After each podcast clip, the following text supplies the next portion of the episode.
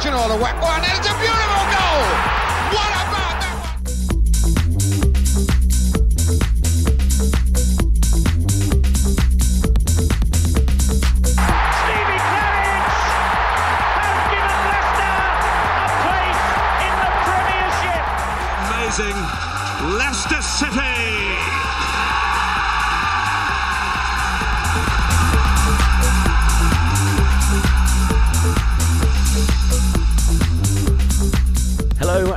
welcome to For Fox's Sake. My name is Pete Selby and I am in the new For Fox's Sake HQ, away from the county.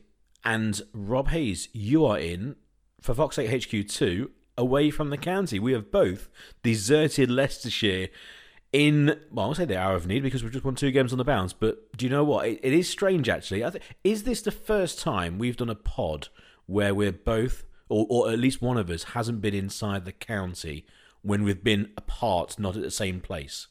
It's very probable that, yeah, I would say so because we've usually done it um, where at least one of us, like you say, is in Leicester or Leicestershire, and now virtually every For Fox's Sake podcast episode going forward is going to be recorded in two different counties that aren't Leicestershire, and then. Uh, and then and then cobbled together and, and put into your, your ears wherever you listen as well, I suppose. We've got a lot of listeners that don't listen from Leicestershire, so what does it matter where we're from? We all support the same club and we're all here to talk about the same thing.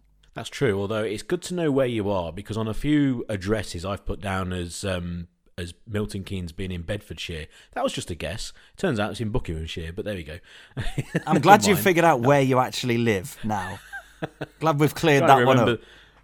Trying to remember the new postcode and all sorts. Oh my word! But uh, and also it's quite a long-winded address rather than the, the straightforward Shepshire um, when it comes to Leicestershire. Anyway, that's all by and by because we've only gone and done a couple of wins. In fact, you can actually say three wins on the bounce if you count the away win at Randers. So this time, last time on the pod, we were we were actually very confident, weren't we, about the two wins, or at least confident about the performances against Burnley and Leeds. At least I was, especially against Burnley. I think we both thought, you know, with the Leeds game at home, depending on what happens at Burnley, could be um, not relatively straightforward. But again, that Leicester could exploit with Leeds' problems. That was before Bielsa, I believe, was sacked. So it all changes. Just show what shows what happens in football it changes so quickly for for not only Leicester but elsewhere.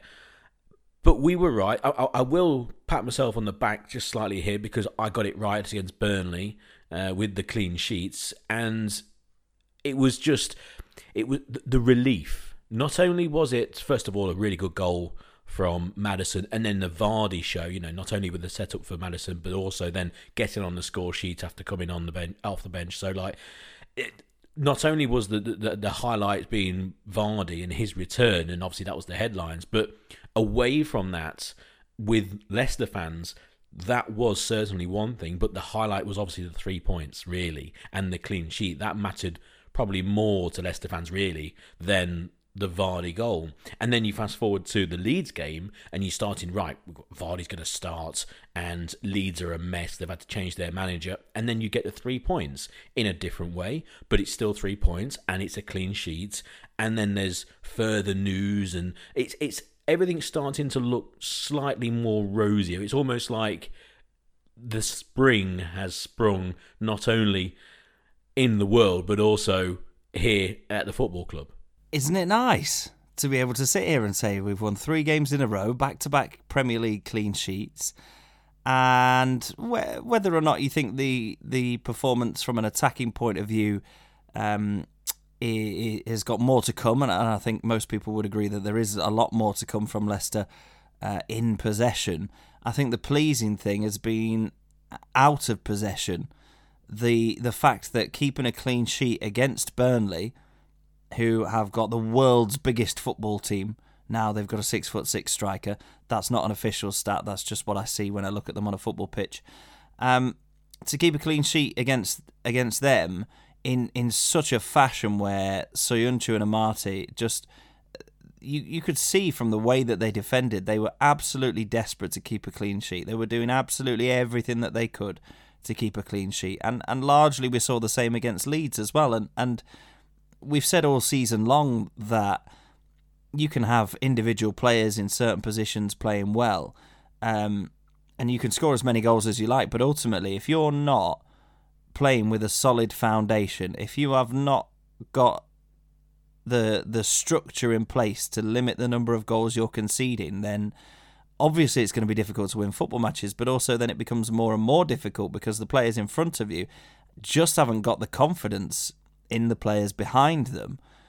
Whereas keeping two clean sheets in a row in in a in a period of the of the season where we were we were discussing in the previous couple of episodes where is the season going? What what's the point of the last third of the season really apart from try our best to win the Europa Conference League so that we can get into Europe again next season? It, it, it had the potential to be running away as a sort of non-entity. But these two wins actually I think will inspire some confidence in in the team they will, it will inspire some confidence in the defence, both within themselves and and throughout the team. And I've just looked at the table, and and I know it's an if, and we we we we can't really deal with ifs and buts that much. But if we had lost these two games against Leeds and Burnley, which in isolation, any other time of the season, you wouldn't really have bet against Leicester losing either one or two of them, we could have been in a in a fair amount of trouble no matter not, not sort of talking about not having anything to play for the in the last third of the season, the gap between us and the relegation zone.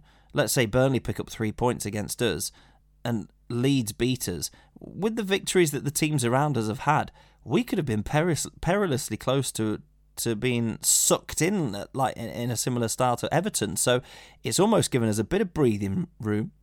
It means that we've progressed in the Europa Conference League, which was expected and back-to-back clean sheets. I'm, I'm really hoping, as as as you've just so eloquently put it there, that this is spring. This is a new beginning. This is new life coming back into the team, ready for us to let's carry on with the analogy. Ready for us to grow and blossom in the final stages of the season.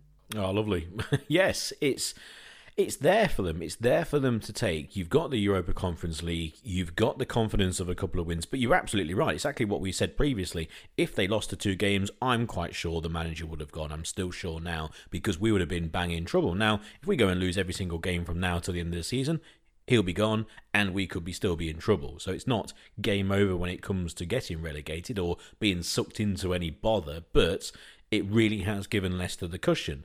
You can then go to Arsenal in the Premier League, which is obviously going to be difficult. But then you play Brentford. You got Manchester United, eminently winnable at Old Trafford, Palace, Newcastle, Villa. So there's games there against sides that you'd expect Leicester to pick up still points from, and then wherever they finish, whether it's going to be 9th, 10th, all the way down to say even 14th, say it's whichever place. I know money is a factor, but overall it doesn't really matter from a kind of a supporter's point of view obviously the, the chairman etc that they would want the extra millions for for finishing higher and it's always good to finish as high as possible but it's when people turn around and say, "Hey, you finished 14th, yet you're a point off eighth or something silly." But it's the obviously the Europa Conference League is the main target. Now we've hopefully put to bed at the moment any kind of risk of of going down or, or being sucked into any bother like Everton are even though Everton probably more than likely will still escape because they've got plenty of games in hand. But the, the, two wins are very different. They they rode the storm against Burnley, fortunate in a way with the offside goal, but there you go. We've had plenty for ourselves. I think in these two games, you can look at these two games kind of as one, not really with the displays, but when you're talking about players. First up, you got Albrighton starting in both. Now his impact more than I would say probably not minimal in the term of he, he didn't do anything, but actual play. It was more more because of his presence there, his work rate. Yes, he was uh, strong in the tackle. He was up and down the wing. He was um, he was everything that I think Brendan Rodgers wanted from a player in that position against these sides. Not saying someone like Lookman wouldn't have given that, but he wanted that personality on the field. Look at the glowing praise he's given Kiernan Dewsbury Hall after the Leeds game. He's coming out saying he's going to be a future Leicester City captain. He's a throwback player. It's that kind of player that I think Brendan Rodgers wants. And also, I think it's players who aren't like that who I think Brendan Rodgers wants to leave or wants to get rid of from the football club. And so, no surprise he's playing. Also, no surprise that they brought in, say, Choudhury at fullback. Again, a player of a similar ilk, again, in the way that he plays. But the problem with Choudhury is just his overall talent, I would say. And we've said many a time that. Um, I, I agree with you about the centre halves. They had two very good games. Very good games. It doesn't. Uh, we'll carry on with the springs and summer, you know, Swallow doesn't make a summer and all that sort of thing. But these two clean sheets will not cover any cracks that have appeared with those two at centre half. But at least they've got these two clean sheets. I think Schmeichel has played very well in these two games, especially in the game against Leeds, making some very important saves. Good performance from the goalkeeper. Real shame about Ricardo picking up an injury again. Hopefully, it's just a, a few weeks out for him. Uh, I don't think actually there's been any news given on him, but but that that defence and those and those players in particular really have stepped up. We'll come on to um, say Vardy, etc. Um, but the, the, there's but there's one player really, instead of trying to name every single player in the team and then saying what do you reckon, Rob? But the one player I will highlight though um, is Harvey Barnes. He I know he scored the goal, but um, an amazing display by Pope against Burnley. They are some proper saves. And when you look at a chance like what Harvey Barnes had, first up, the majority of them were created by himself. And second of which, the choice of, of shots, the power, the execution, uh, the connection on the ball, it was all fine. He hit it true, he hit it powerfully, hit it in probably the right place, but it was just fantastic saves by the keeper. No idea how he's not scored. Absolutely no idea. But to get in those positions, he looked devastating. Genuinely, I, I, I was massively impressed. And then you play Leeds. It was a different kind of game, but still, he at times absolutely, generally, ripped to them on that side. Again, left the fullback for dead on occasion. Lovely 1 2, great finish, scored the goal.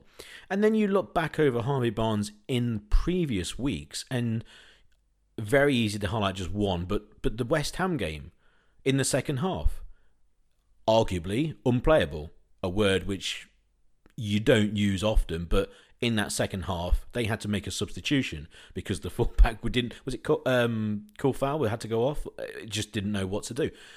Harvey Barnes, he's he's hitting some proper form, and I'll be I'd be surprised if he's not very close to an England call up, which ultimately I suppose it doesn't really matter whether it is or not, especially from a Leicester point of view. But I suppose rather you'd probably say no. But he's hitting some really good form at a time when and if you listen to the previous podcast, we were banging the drum for two up front. That argument has not gone away, even with Vardy's return. But the problem we've got is that one of our best players at the moment, because Maddison's on the touchline, is our winger, which is the problem if you're going to play two up fronts. So rather than go into that kind of argument again, Barnes is that's some serious, serious form he's showing. It isn't. I think those wide forward positions, if if you like to look at it as a sort of four-three-three that Brendan Rodgers prefers, those wide forward positions are so so important. Uh, and I think that is largely the reason why Marc Albrighton has been selected there in the past couple of weeks because you know what you're going to get from him uh, from the first whistle, the up and down, the work rate, and I, and I don't think for a second that someone like Lookman is is lazy. I think he strikes me as having quite a good attitude, Lookman, to be perfectly honest with you. He's certainly got the physical ability to get up and down um, the right hand side, but he has shown to be um, more positive and have more of an impact in in shorter bursts, smaller sections of a game. And I don't think there's anything wrong with having a player of Lookman's individual ability and talent to come off the bench let's say with with half an hour to go to to to cause their defence a different kind of problem because they are very different kind of players, Lookman and, and Albrighton. But then you look to the left hand side and, and Harvey Barnes, and as soon as he cuts in from that from that left hand side on his on his right foot. As soon as he's got the opportunity to do that, he is now showing the effectiveness that I think has been not necessarily missing all season, but he's not been able to consistently put a run of even four or five performances together where you think he looks frightening today. And you know, it's been a little bit of a stop-start season for the whole for the whole squad in terms of continuity, in terms of little niggly injuries for most players. But Barnes has had a bit of a run in the in the starting lineup because he did have a, a, period where he was sort of in and out of the first team, and he, he's just gone back to basics really in terms of get the ball and get at your fullback, and he did it so effectively in all of the games that you've just mentioned. There, I was. Um, in the in the corner of the of the King Power Stadium at the, for the West Ham game, watching him pull Coufal's pants down every single time he got the ball, and it's and it's good old fashioned wing play if you like, because yes he is a right footer playing on the left hand side, but most of the time he was uh, because Coufal was desperate to try and show him down the line so he didn't beat him on the inside. Barnes just said, "All right then, little step over, little drop of the shoulder." bursts of pace and get to the byline. And every time he got the ball, and why West Ham didn't pull their right winger back at 10 yards to try and double up, I don't know. But every time he got the ball, you could sense the excitement around you. And I'm sure that that was exactly the same in the Burnley and the Leeds games that I wasn't at physically, but I was watching. And, you know, you just kind of half get out your seat thinking, what's it going to do this time? And more often than not, it's creating dangerous situations for other people uh, how he didn't score against Burnley, I'll never know. Well, I do know because Big Nick Pope had an absolute stormer of a game. And then it's making that difference against Leeds in a game where, yeah, Leicester didn't create an awful lot, but all you need to do is convert one chance and you need that clinical edge. And Barnes is beginning to show that he has that again. Whereas I don't think we've seen the best of him, like we haven't seen the best of a lot of Leicester players this season. So him hitting an upturn in form, Albrighton starting not out of necessity but out of choice for Brendan Rodgers. Think it's a big statement and it's a big positive because it, it, it highlights his um, his impact on the team. And and I really agree with the fact that you've got Thomas, Leicester lad, local lad, hometown club, Barnes, great attitude, always wants to do his best in a Leicester shirt. Dewsbury Hall, who is who is continuing to to to sort of tread new ground all the time in terms of the how much his development has come on this season. I I I didn't expect even a third of what he's been able to produce on and off the pitch. Really, um, yeah, I like what you said about Choudhury at, at right back. Another homegrown talent, just players who want to perform in the shirt. And and Albrighton, you always know what you're going to get with him. Vardy comes back in up front. Schmeichel is is buoyed by his own performances. And all of a sudden, you're looking there, eight, nine of the 11 players on the pitch are desperate to be there and are desperate to win the game. And I'm not saying for a second that there were players um, in the sticky patches we've had this season that didn't want to be there or didn't want to win, but they didn't have that extra couple of percent, that extra bit of desire that largely the players on the field of play in the last couple of games have had. And I think that is spearheaded by Vardy.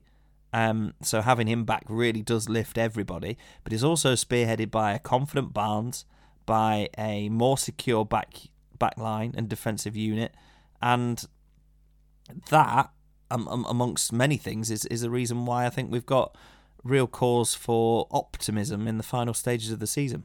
You sprinkle that side with the players who have not have the talent, but you, you sprinkle a little bit of magic alongside the industry of Vardy, Dewsbury Hall. I'll also put Wilfred Ndidi there, and then you probably will say the goalkeeper.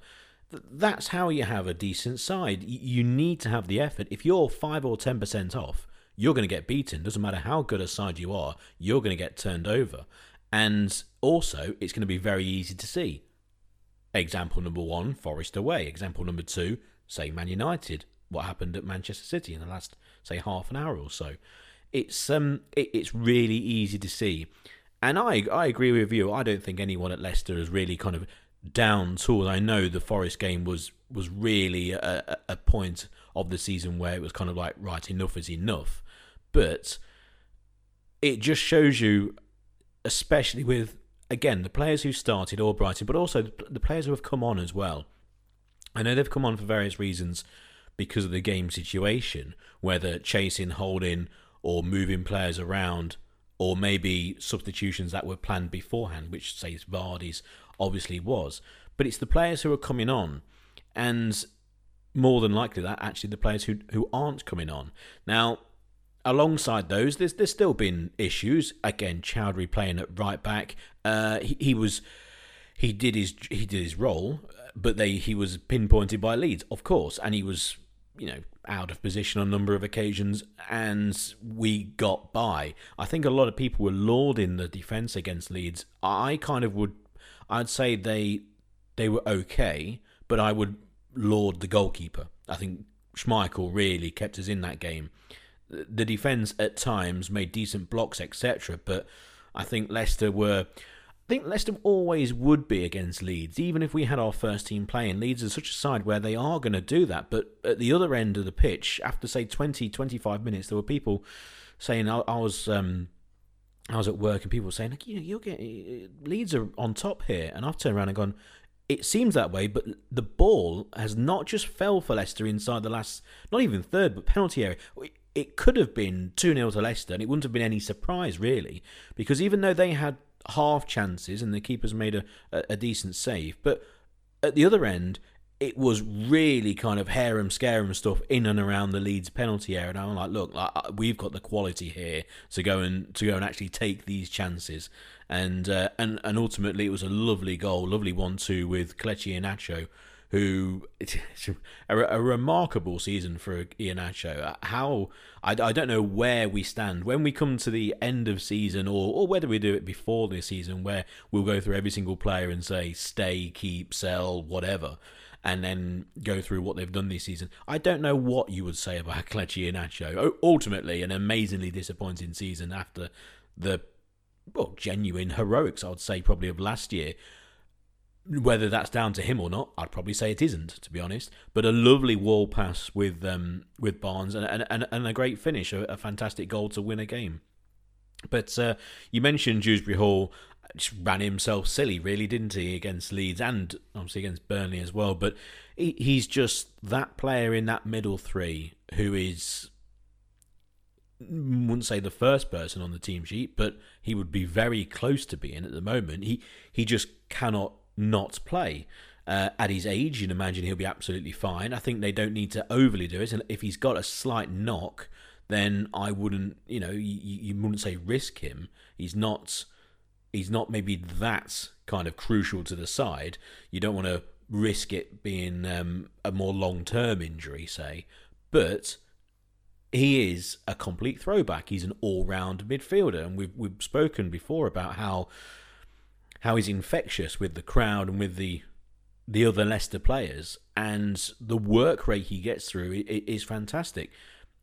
The latter part of his game, so towards the, the penalty area, that will obviously come on, but at the moment he's adding so much deeper, and because of that, it allows Leicester to play that three in midfield, so they can play the four three three.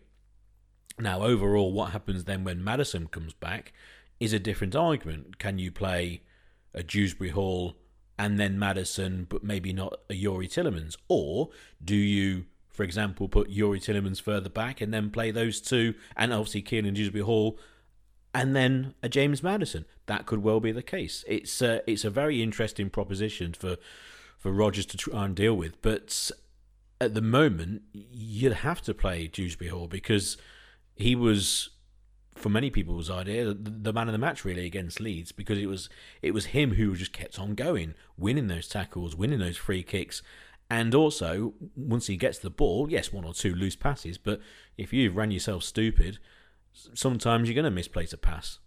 I do wonder in pre-season, uh, or even during his loan spell at, at Luton last season, whether, whether Brendan Rodgers and, and the coaching staff at Leicester, whether they would have expected this much from him this season because you know we talked about him quite a lot in the preseason podcasts he had quite we we believed that he had a few more outings in preseason than maybe he was going to get otherwise because there were a lot of players away on international duty and carrying injuries and whatever he was sat down doing quite a lot of the pre-season preview interviews. You know, he was always right at the front of the camera lens when they were filming him doing the bleep test and all that kind of thing. And we said, look, he looks sharp. He looks very strong, very fit.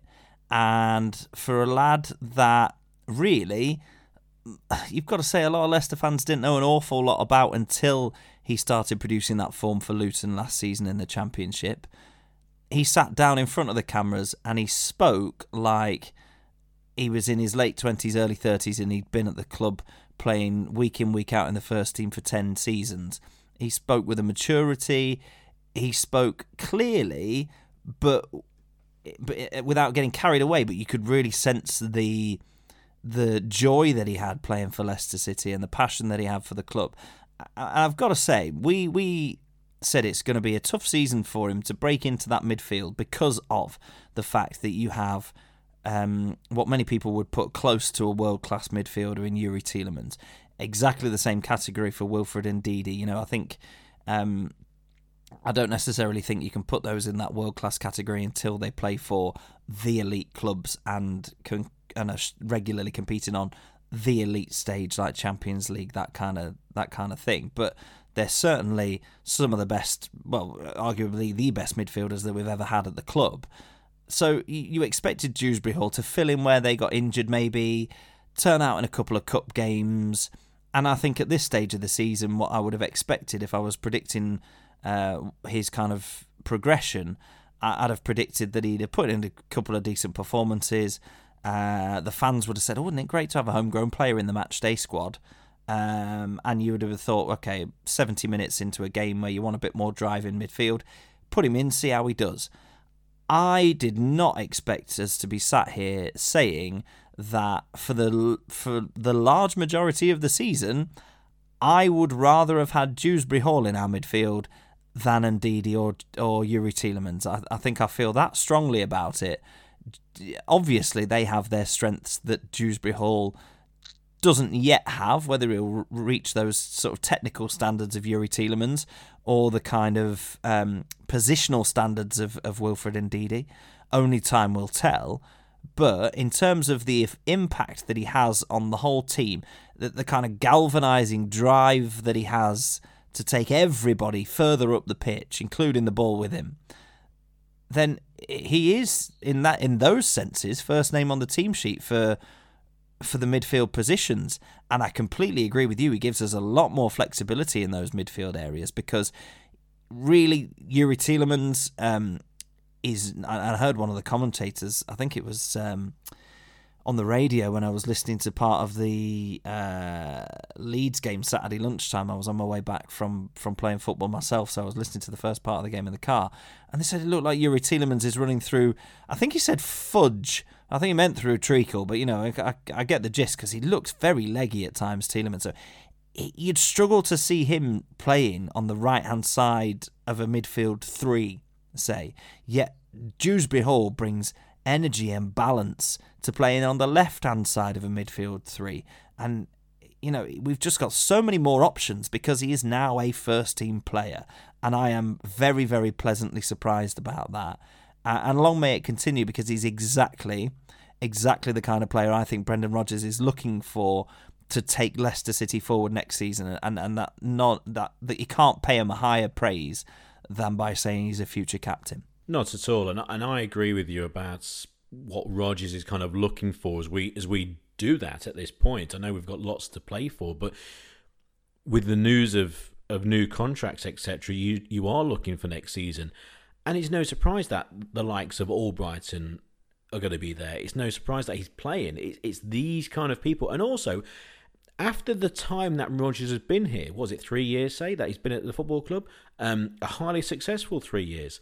And yet, during what will be, you'd probably say the, well, it, it is, the first, I know we've signed players and players have left, but this seems like it's going to be a real transformational summer of the squad. He arrived at the football club with a decent squad that was seriously underperforming.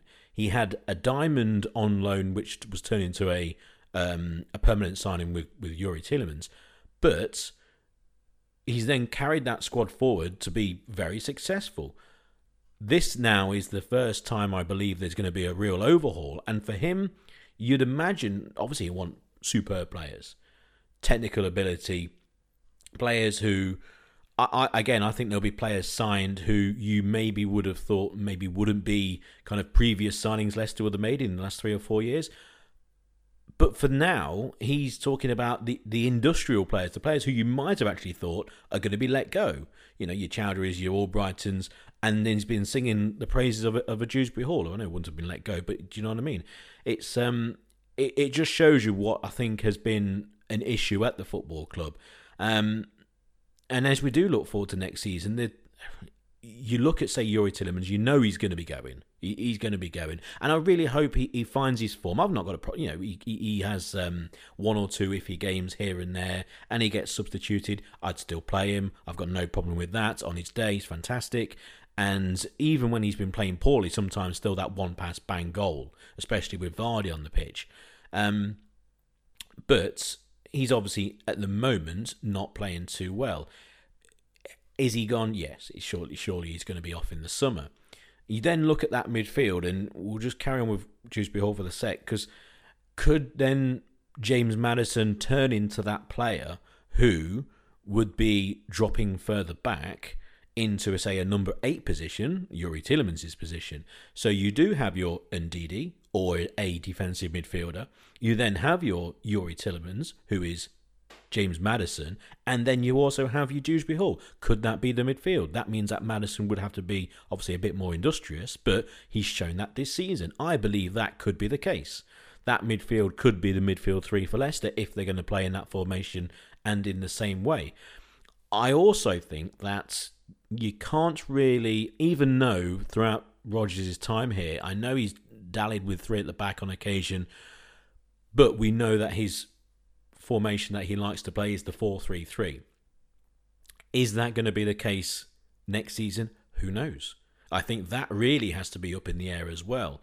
Is he going to play a completely, not completely random different formation that no one's ever seen before, but is it going to be a, a change around because of the personnel coming in or generally because of what he's seen so far. And it feels like he can't make that change at the moment because we don't have those players, but it's in the plans. It's all very exciting. We'll, we'll wait and see.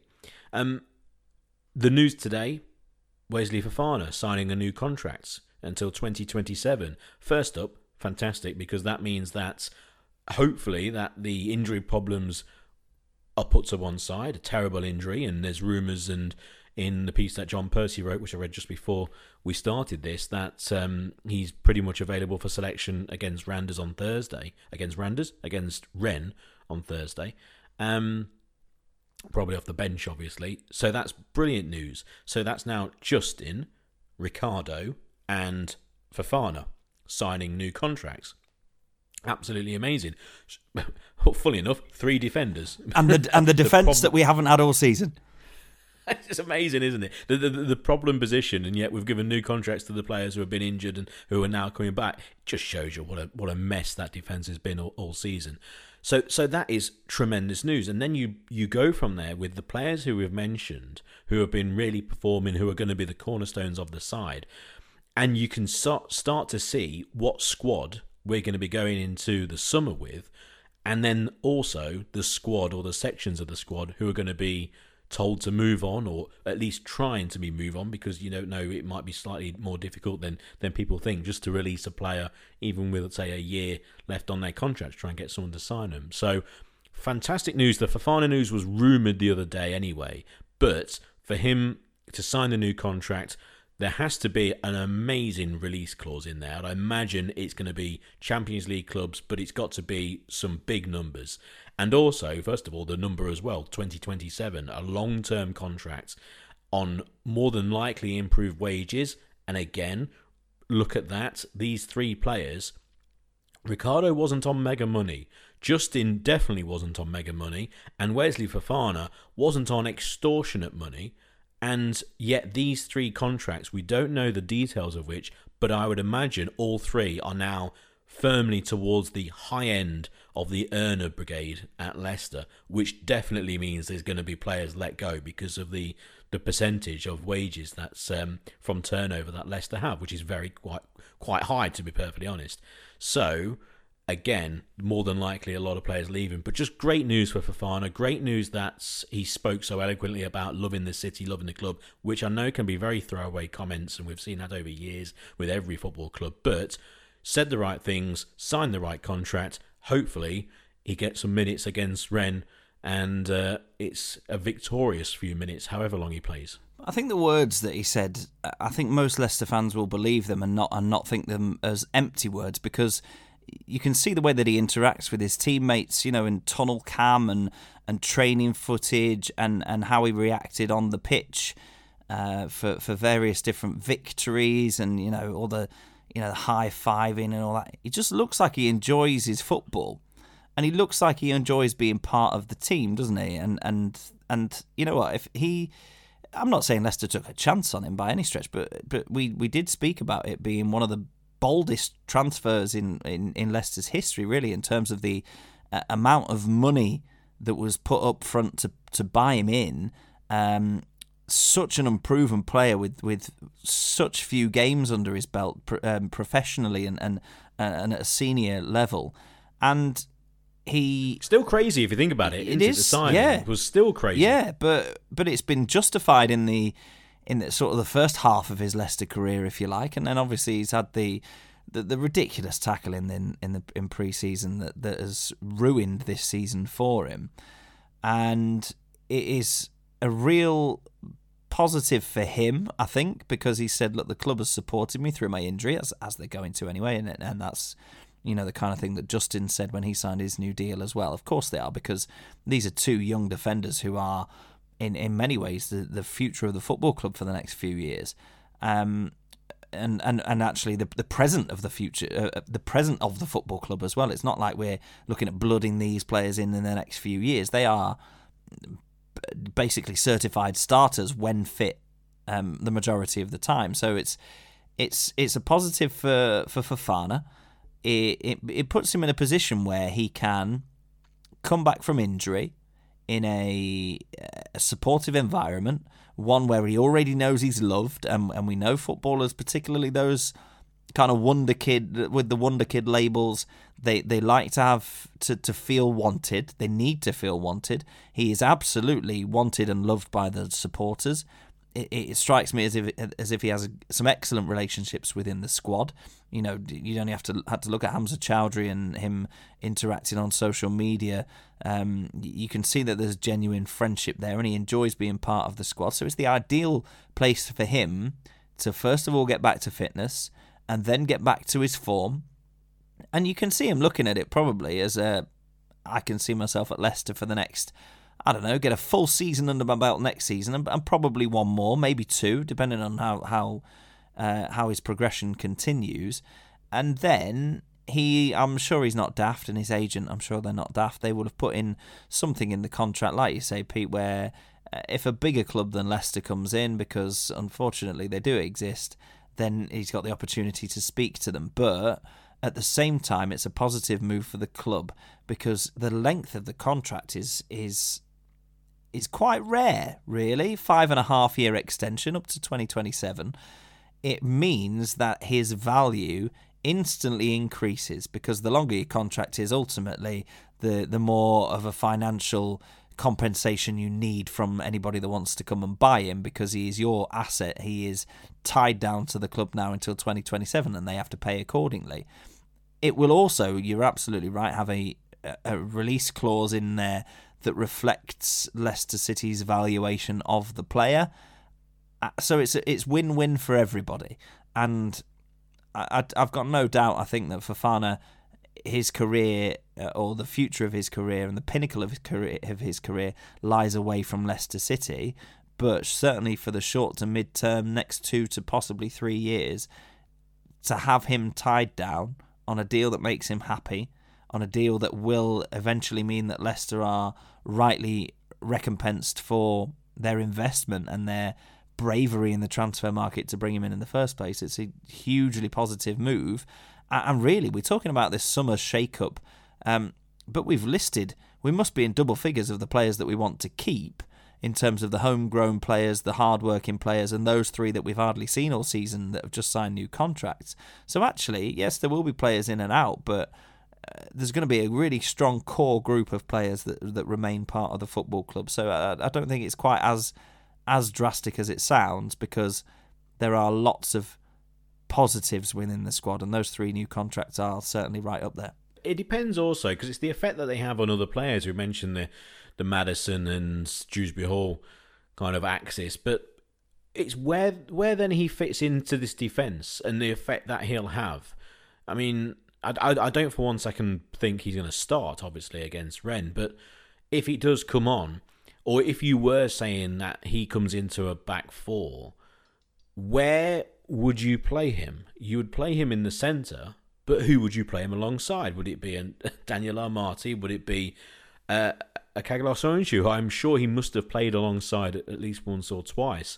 Who would he complement better? Well, I think at, at, at the time you'd obviously have your, your kind of old fashioned Amartey, uh, the the kind of the blocker, the the, the Wes Morgany type player alongside him, I think he would be fine because he would be the guy who who wins the ball, brings the ball out, etc. And and and Amartey can can just kind of do his steady stuff, and if he gets caught out, he can run behind. Or you play him alongside Cags, more rash, but again, the guy who goes to win the ball, and then he could maybe cover, and uh, you know, it's it's a very strange. Strange decision that's going to be made. You know, who would the steadying influence, hopefully, of a of a young player come alongside two established international players who have played a lot more than than uh, than Wesley Fofana, or does he fit into a back three? Would that be the best option for the rest of the team going forward, or would it just be the best for that defence? Do you think maybe having say a Fofana maybe at the uh, on the right side of the defence would be would be the better option. Cags then on the left, and and then Amartey in the middle. It's it's a very interesting proposition for what happens when he comes back because certainly there's been no indication that Jonny Evans is is anywhere near returning to first team football. And as I I think I'll, I'll say again, if you ask me right now, what are the chances of him ever playing again? they have to be very quite slim, I think. I, I think Jonny Evans is bang in trouble. I've got no idea, but it's just a hunch that a guy who has not played virtually all season, who's got this issue that looks like, and by all accounts, can be just the end. Um, and if it goes away, it goes away, and then he'll be fine. But if not, then that's it. Well, it's it's really worrying, and for a guy's age as well. The the one thing with it, he can train, he can keep himself fit. So it's not like you've broke your leg, for example, and if you're that age, then you know that might be the the time you call it. But he'll obviously try and carry on, but that looks a very difficult decision for, for what Leicester do going forward. You know, do you kind of hope that he comes back, or do you prioritise that area as a place to rebuild? I think the latter. I think you've got to completely rebuild that area of the side. Again, these three wins that we've had, two in the Premier League, one against Randers, it doesn't cover for what's happened this season. It's great and it's positive. And again, the players we've mentioned, their performances, Harvey Barnes, for example, what I said earlier, absolutely brilliant, fantastic. And also, arguably some of the best performances he's played for that, real top quality stuff. But he ultimately, this season before that, has been poor. Um, and again, other players who, who have highlighted have said uh, Schmeichel, for example, um, you know, excellent, brilliant. The last couple of games, fantastic. The the goal against West Ham only a matter of weeks earlier, completely his fault for me. That second goal, it's it's it, and also you know overall this season not has been the high quality that uh, that we've seen so far in his career, really. But so overall, good, but it's still you do have to go back only a few weeks to see those huge cracks. And we've got a tough task against Rennes on Thursday, Rob, because these are some. This is a proper side, fourth place in the league, and scoring plenty of goals, and they give Spurs a bit of a run around as well, didn't they? Yeah, not quite the Mickey Mouse don't care European competition we thought it might be, is it? Considering Brendan Rodgers didn't even have a clue what it was, and we were saying, well, I certainly said, I know you were slightly more positive about it, but I certainly said of all the scenarios in the in the Europa League when we got to the final group game, I said this would be the worst one to end up in the Europa Conference League. I might I might be coming round to the idea.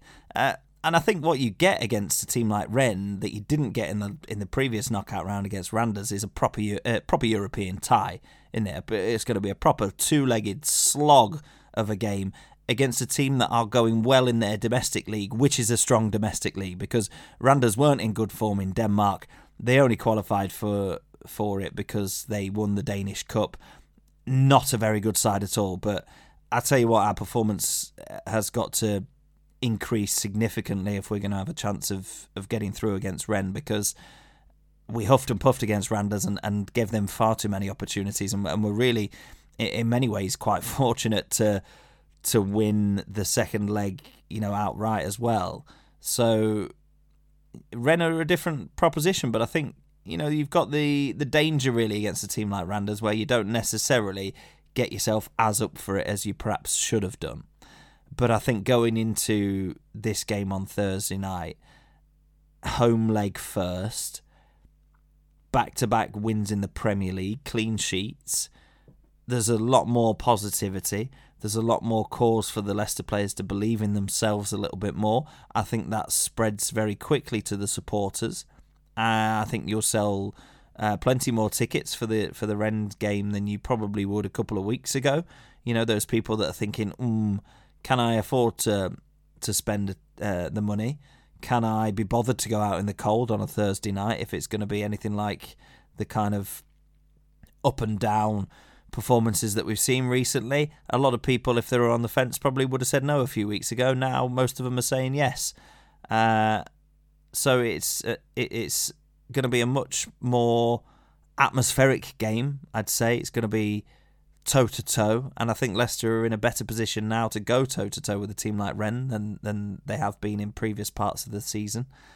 Uh, I would largely keep the team the same. I think consistency and momentum are are key at this stage of the season to to enable Leicester to try and string together a run of successive victories, a run of positive performances and results. I think you're going to need to keep most of the players the same um, obviously, you've got to take into consideration the fact that Vardy's not back up to 90 minutes yet. You might want to see if there's a way you can factor Fofana in. An ideal situation for me, Pete, would be for Leicester to be, I don't know, winning 2 0 against Rennes, something like that. 75 um, ish minutes on the clock, anticipating that, that Rennes are going to try and, and, and get something back before the end of the first leg, and maybe slot into a 5 where Fofana comes as part of the back three, and you might even choose to play him as the centre of the three, because um, Amartey can play it right back as well, so play him on the right side of a three, not not a problem. Söyüncü usually plays left centre anyway, so left hand side of a three, not a problem. Uh, you know, just to take the not the pressure off, but you know, you, have got three centre backs there instead of two, so it's kind of a way for you to come in. Uh, I won't say ease himself back into to football uh, or competitive football because it certainly won't be easy, I don't think, on Thursday night. But, uh, you know, apart from managing him and Vardy, you've really got to look at the rest of it and say the team more or less picks itself, and it should well do because of the previous couple of results. Uh, and I think if we if we take the the the starting lineup or largely the same starting lineup that that has got us the the positive results in the Premier League in the last couple of games, I think we can get a home win for the first leg. Uh, I think Rennes have probably got enough firepower to get a goal. So I'm going to say 2 1 is where I'm going. Looking down their scores, they're, they're in good form. They've won three on the bounce in the league, scoring uh, 10 goals, four in a couple of games. Montpellier uh, a couple of games ago, scored a couple against Angers last uh, last time out. The one defeat in the last what four was against PSG, only one 0 So these are a good side. Um, apparently, there's plenty of tickets still available for Thursday. So if you listen to this thinking, "Oh, I've not been down to KP for a long time," then then go get a ticket. You can get a ticket pretty much anywhere. So uh, and I imagine they'll be selling quite a few over the next couple of days. and I think the tickets come out tomorrow for the return leg, which is next Thursday, because um, it's during Cheltenham Festival, which is a real shame, so I can't go. But uh, it is. Um, it's a, it's a good tie. It's a difficult tie. It's the tie that we didn't really want. It's great for the away day. What you don't want is to be going to France on the back of a defeat at home and kind of well, we'll see what happens and more than likely it's going to be a defeat. I, I think it's going to be a very tough game. Leicester need to be on the ball from minute one. They can't. What they don't don't need at all is an early goal in this game for the away side because they will be they'll be wary of Leicester, but they'll know that they can score. And I think if Leicester concede early, it's not going to be one of those games where the European side then starts to put their foot on the ball and to keep the ball, and it becomes uh, slightly more difficult that way. I think it's different here. I think if Rennes score early, they'll look and go, right, let's get this game sorted now. Let's go and get a second. They're on the rack. Um, I think that'll be their plan. Opposite to that is if Leicester score early, again, go and get that second because I don't like the away trip at all to Rennes. I, I think that's got defeat written all over it. We need a, a lead going into the second leg. We're we're absolutely capable of beating anyone on our day, but and we're absolutely capable of scoring goals. But that defense is still there. And as much as those two wins in the Premier League, you're playing against a different kettle of fish. It's not a Leeds United with the, an American manager in his first game or away at, at Turf Moor, where, as I said before the game, if it doesn't quite click, plan A for Burnley. They don't really have a plan B, and you can then go and grab the game late, and that's that's what happened.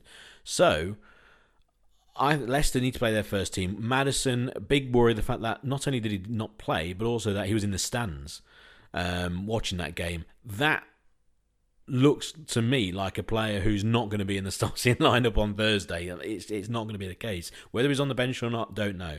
So the team more than likely will be the same. Whether they decide to go with maybe a Lookman from the start, I don't know. I'd imagine not. I'd imagine it will be literally exactly the same side. Whether Ricardo comes into the side, again, not sure. But I can just see it being a very, very similar side to the team that took to the King Power uh, against Leeds United. Now, scoreline difficult. Um, hmm. I'm not entirely sure. I'm going to. I tell you what. I'm to go for a draw, which I know might sound a little bit pessimistic, but that's what I'm going to go for. I'm going to go for a high scoring draw. I'm going to go for a 2 2. I'm going to go for a Desmond. Um, I, again, I just. It's that. That defense, I can see Leicester going through overall, but I think we might be going through uh, do you know what? I can see this this whole tie go into added time. I can see this being a real kind of nail biting two games. I'm going to think it's going to be a high scoring draw here, and I think it's going to be a high scoring draw there. Um, it's got to be Vardy with the goals, isn't it? Vardy up top. Hopefully, Barnes continues that form, and we give them a bit of our medicine, and we say, look, this is what we're about. We've got a, a winger in in really, really top form. We've got a guy in midfield who is actually running the show in Youri Tielemans, and look at the wasp that's flying around him, um, the Shepshed Pele. It's uh, it's it's still there. It, it's a great game to be going to. I should have been going to it, but I've got I've got work actually. Something came, came up at work, so it's um so unfortunately I can't be there. I'd love to be there. Again, if you can get there, go. Tickets available. It's going to be a really good game and I think the the lads might need the king power as well. Do you know what I mean? I think they might need that crowd because if they do go behind, I think there's going to be again European night. Get down there. They're going to need the crowd behind them, giving them that different atmosphere that you have in Europe compared to the Premier League. That's completely behind them at every single point, which I know crowds should be, but it's just not the case. It's, it's never going to be the case at all times. You're not going to be completely going bonkers all the time. So those atmospheres, you know what I'm talking about. If you've been to the King Power on a European night, especially the Champions League nights, it is different. It is different. And I think it's going to be like that, even though it probably hasn't been like that since those European nights. On the odd occasion in Europe, maybe, but not really. I think this game will be. I think it's going to be a cracking game, plenty of goals. I hope we come out on top but I just can't see them not scoring. I think they've just got too much firepower. And uh, yeah, I'm going to go for a 2 2. But we'll address what happens in the second leg. Obviously, after then, Arsenal. Not quite the place you want to go to, Rob, after a European night. Sunday, they are in good form. It's a strange game because, again, depending on what happens in the Europe in the Europa Conference League, that's going to be our target. Then the Thursday after, so the midweek after, of course, Arsenal don't have that sort of thing. So it's just a difficult game against an Arsenal side. I can't see. I mean, this, this is interesting. Just about the players, Rob. I, I said Vardy starting. Do you think he'll start against um, Rennes, or because he can't play against Rennes from the start and then play against Arsenal and then play against Rennes the week after? That's not going to happen, even if he plays only an hour. But I, I for one, I, I can't see him not starting against Rennes and then Rennes again. I think the game he'll be on the bench for is Arsenal. I would go slightly different to that because I think the game against Rennes is going to be slightly different to a Premier League game, especially different to a Premier League game against a team like Leeds or a team like Burnley. Uh, and I think the the European competitions of where Patson Daka has felt um, a little bit more comfortable and a little bit more at home. And, and I know he's scoring well. He's isn't he Leicester's record goal scorer in European competitions now already? Which you know, not a huge record to have to beat, was it? Because we never really played in Europe before. But it's it's the kind I think of I'm third on the list. you, yeah, you are, you are definitely. Um, because you scored a goal once in Czech Republic with a Leicester shirt on, isn't it? Something like that. That's right. Yeah. I remember. Um, so I think it's a game where Daka could get a game because he's found it tricky in the Premier League, trying to step into Vardy's shoes.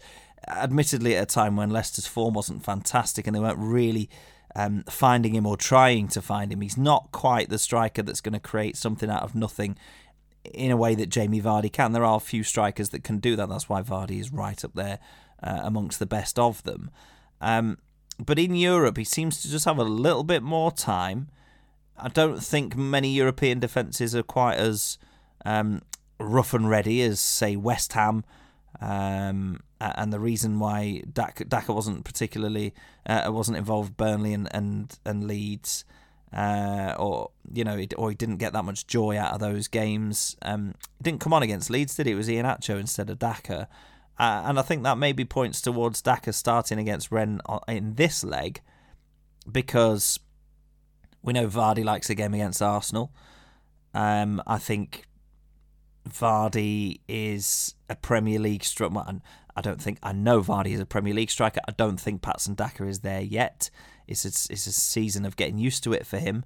So if I'm Brendan Rodgers, I'm looking at it going, okay, we'll start Daka against Rennes with a view to maybe giving Vardy another half an hour in his legs.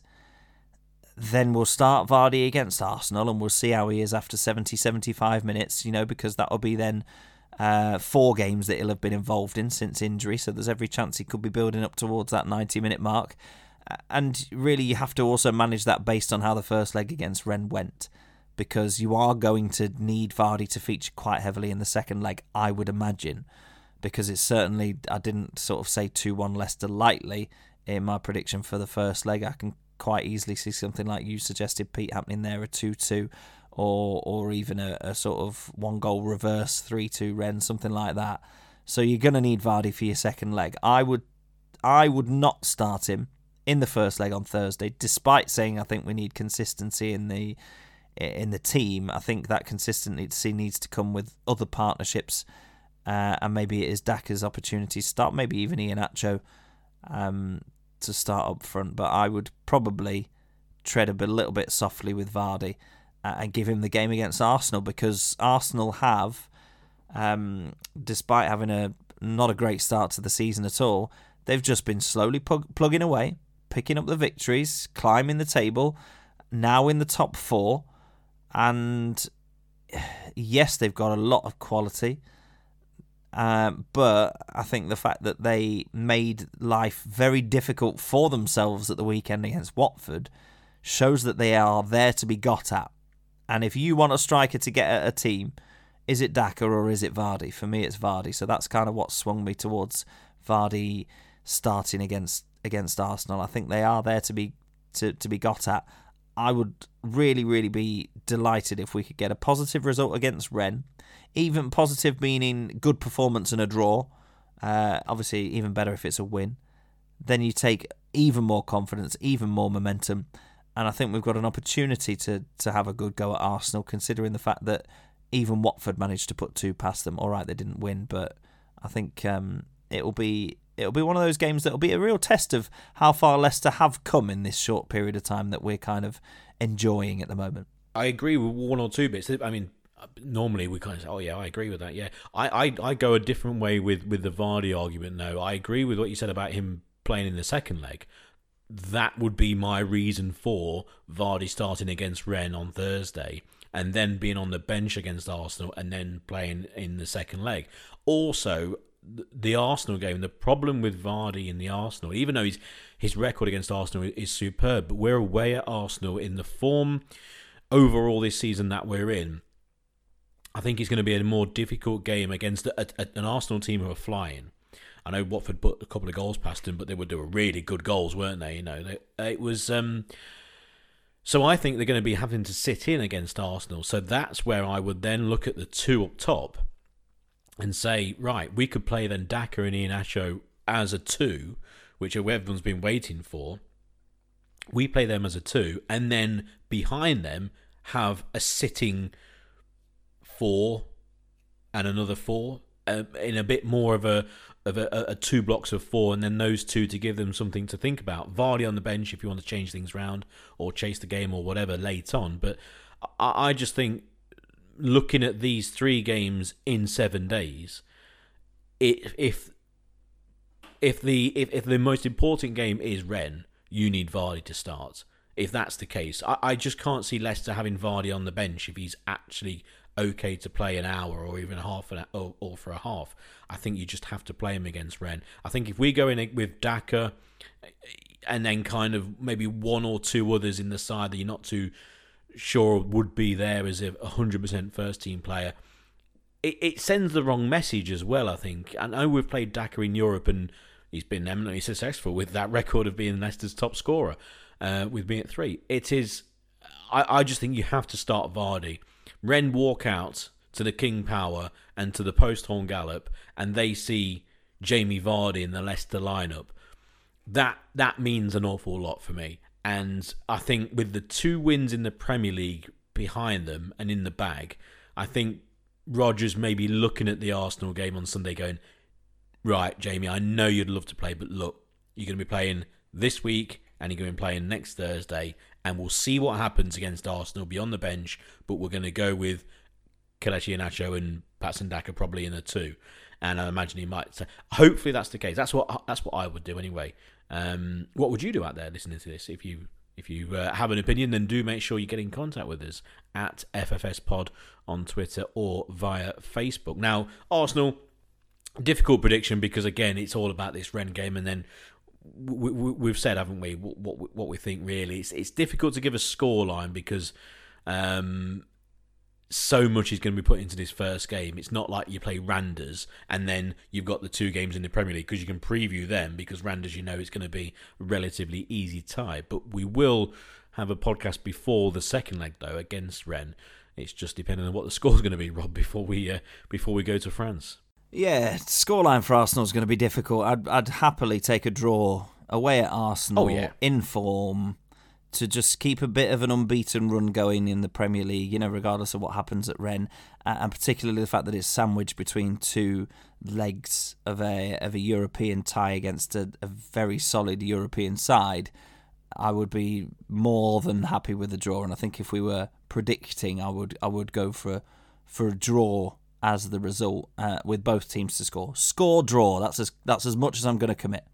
Okay, no, I'll go. I'll go for a draw then. I'm going to go actually different. I'm going to go for nil nil. I'm going to let's just hang on basically to a nil nil because on occasion they've they've uh, struggled to score. I know they didn't against Watford. Most teams don't, but on occasion they've, they've struggled to break the deadlock, especially at home on occasion. So maybe Leicester hold it out for for a nil nil draw. Um, finally, something we haven't done for a while, Rob, and that's the for Fox Eight podcast Fantasy Football League. Have you been keeping abreast of what's going on in the world of uh, fantasy football? I have, but Did you read the stories the other week about the a lot of um, FPL accounts getting hacked? No, mine must have been hacked then. Well, my so so did something strange happen to your team and you didn't realise that it had been hacked? Because mine got hacked, and oh my goodness me, this hacker it left a little message as well. I can't remember his name, but it, it said so and so was here. Changed my team name to something rude that now just has change name. Um, put in some absolutely woeful players that are never going to play or are going to score you minus points every week because they're that bad. And I've basically been trying to sort the fallout from that for for weeks now whereby you know every time you use more than your one allocated free transfer you're on neg- you're taking away 4 points already you've got to try and balance that with okay if I change maybe 3 or 4 this week yes I take a hit of what 12 to 16 points but you know it's, it's it's better for me in the long run. And I'm not saying I was anywhere near good in the first place but it has just sort of I've not lost motivation for it because I've tried to get my squad back to a respectable level.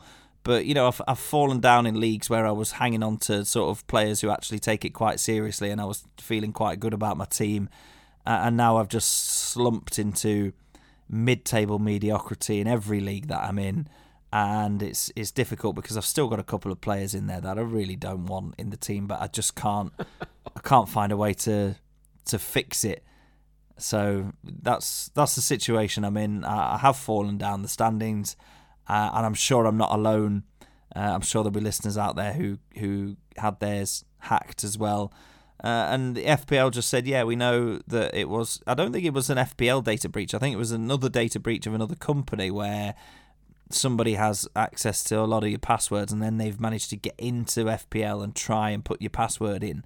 So basically, I've, you know, as as we shouldn't do, but I've got the same password for a, a couple of different online accounts. So somebody's obviously got that from somewhere else, whacked it into FPL, hit the jackpot, messed around with my team, uh, and now I'm a little bit miserable about it. Imagine that. It's like you, you got someone's password and you're like, I tell you what I'm going to do. I'm going to mess with their fancy football team. Some people It's- take it so seriously, though. It would have irritated a lot of people because it's. I mean, it's it's bothered me a bit, and I don't. You know, I like to try and be competitive in fantasy Premier League, mainly because we talk about it on this podcast quite a lot. But ultimately, it's not had a massive impact on my life. But I know there's people that dedicate hours and hours and hours a week to to studying the form guides and reading all the forums and you know picking up all the tips and that. And I can imagine those people would have been so frustrated, especially the ones that might have money on it in a league or something like that. It is quite a if you're going to hack something and you're not going to steal, you know, if you're not going to hack into people's bank accounts or whatever, it's quite a good one to irritate quite a number of people across the country. I can tell it's definitely not got to you. That's the, that's the main thing. But uh, Only a little bit. I tell you what, uh, there might be one or two actually, because there is uh, at ten an enter team name name. Anyway, first of all, let's hear that music.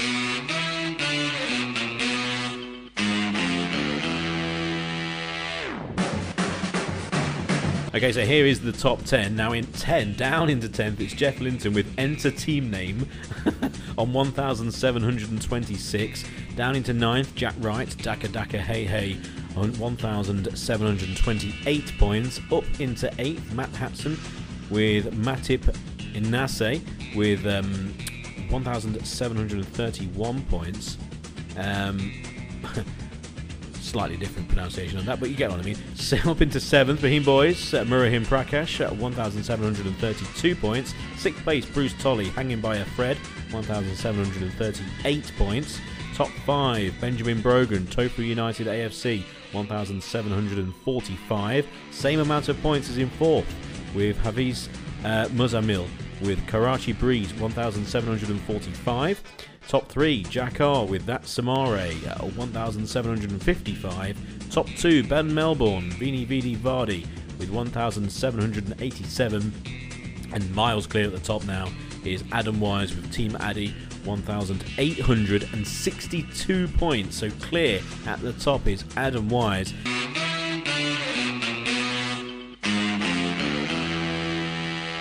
And if we go down to 20th, we've got Daka Doo Doo, my team. Um, I've had a couple of bad weeks actually, 1,634 points. So I've got a bit of a gap between myself and 19th, 18th, etc. Yeah, I, I, um, this week, for example, I went for a free hit And at the last second, I was talking to a Chelsea fan um, at work who who I picked out in the Secret Santa, and I got him um, uh, a Chelsea um, enter rude word here mug.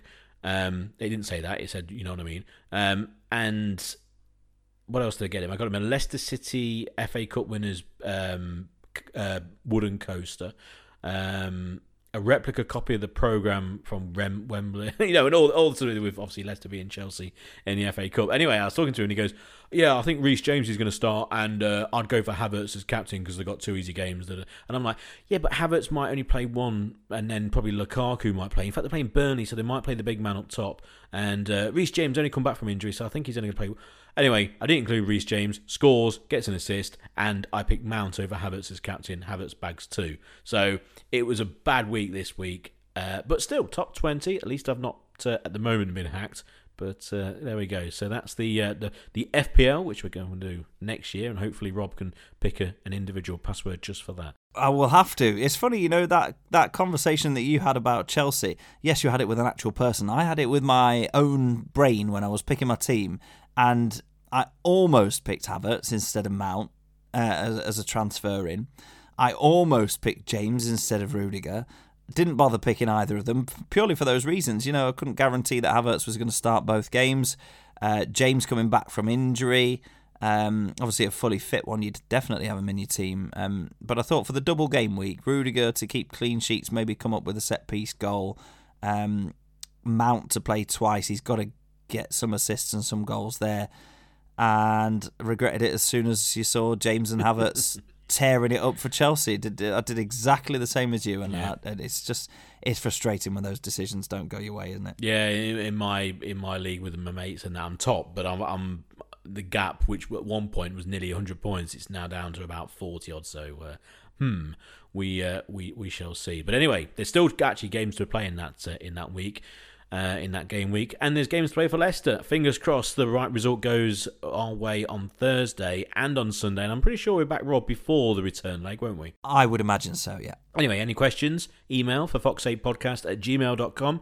Uh, Facebook, you find us on there. And I've already mentioned Twitter at FFSPod, another good place, A, to follow us, but B, also, uh, if you want to let us know about anything at all, any questions you want answered on the pod, any questions about the pod, anything at all, get in contact. We'll be back next week, hopefully with a, a late Vardy winner after downing the Red Bull once again at Arsenal on the back of a triumphant victory against Rennes. And we'll be back next week. So we'll see you then. Fingers crossed for Thursday, eh?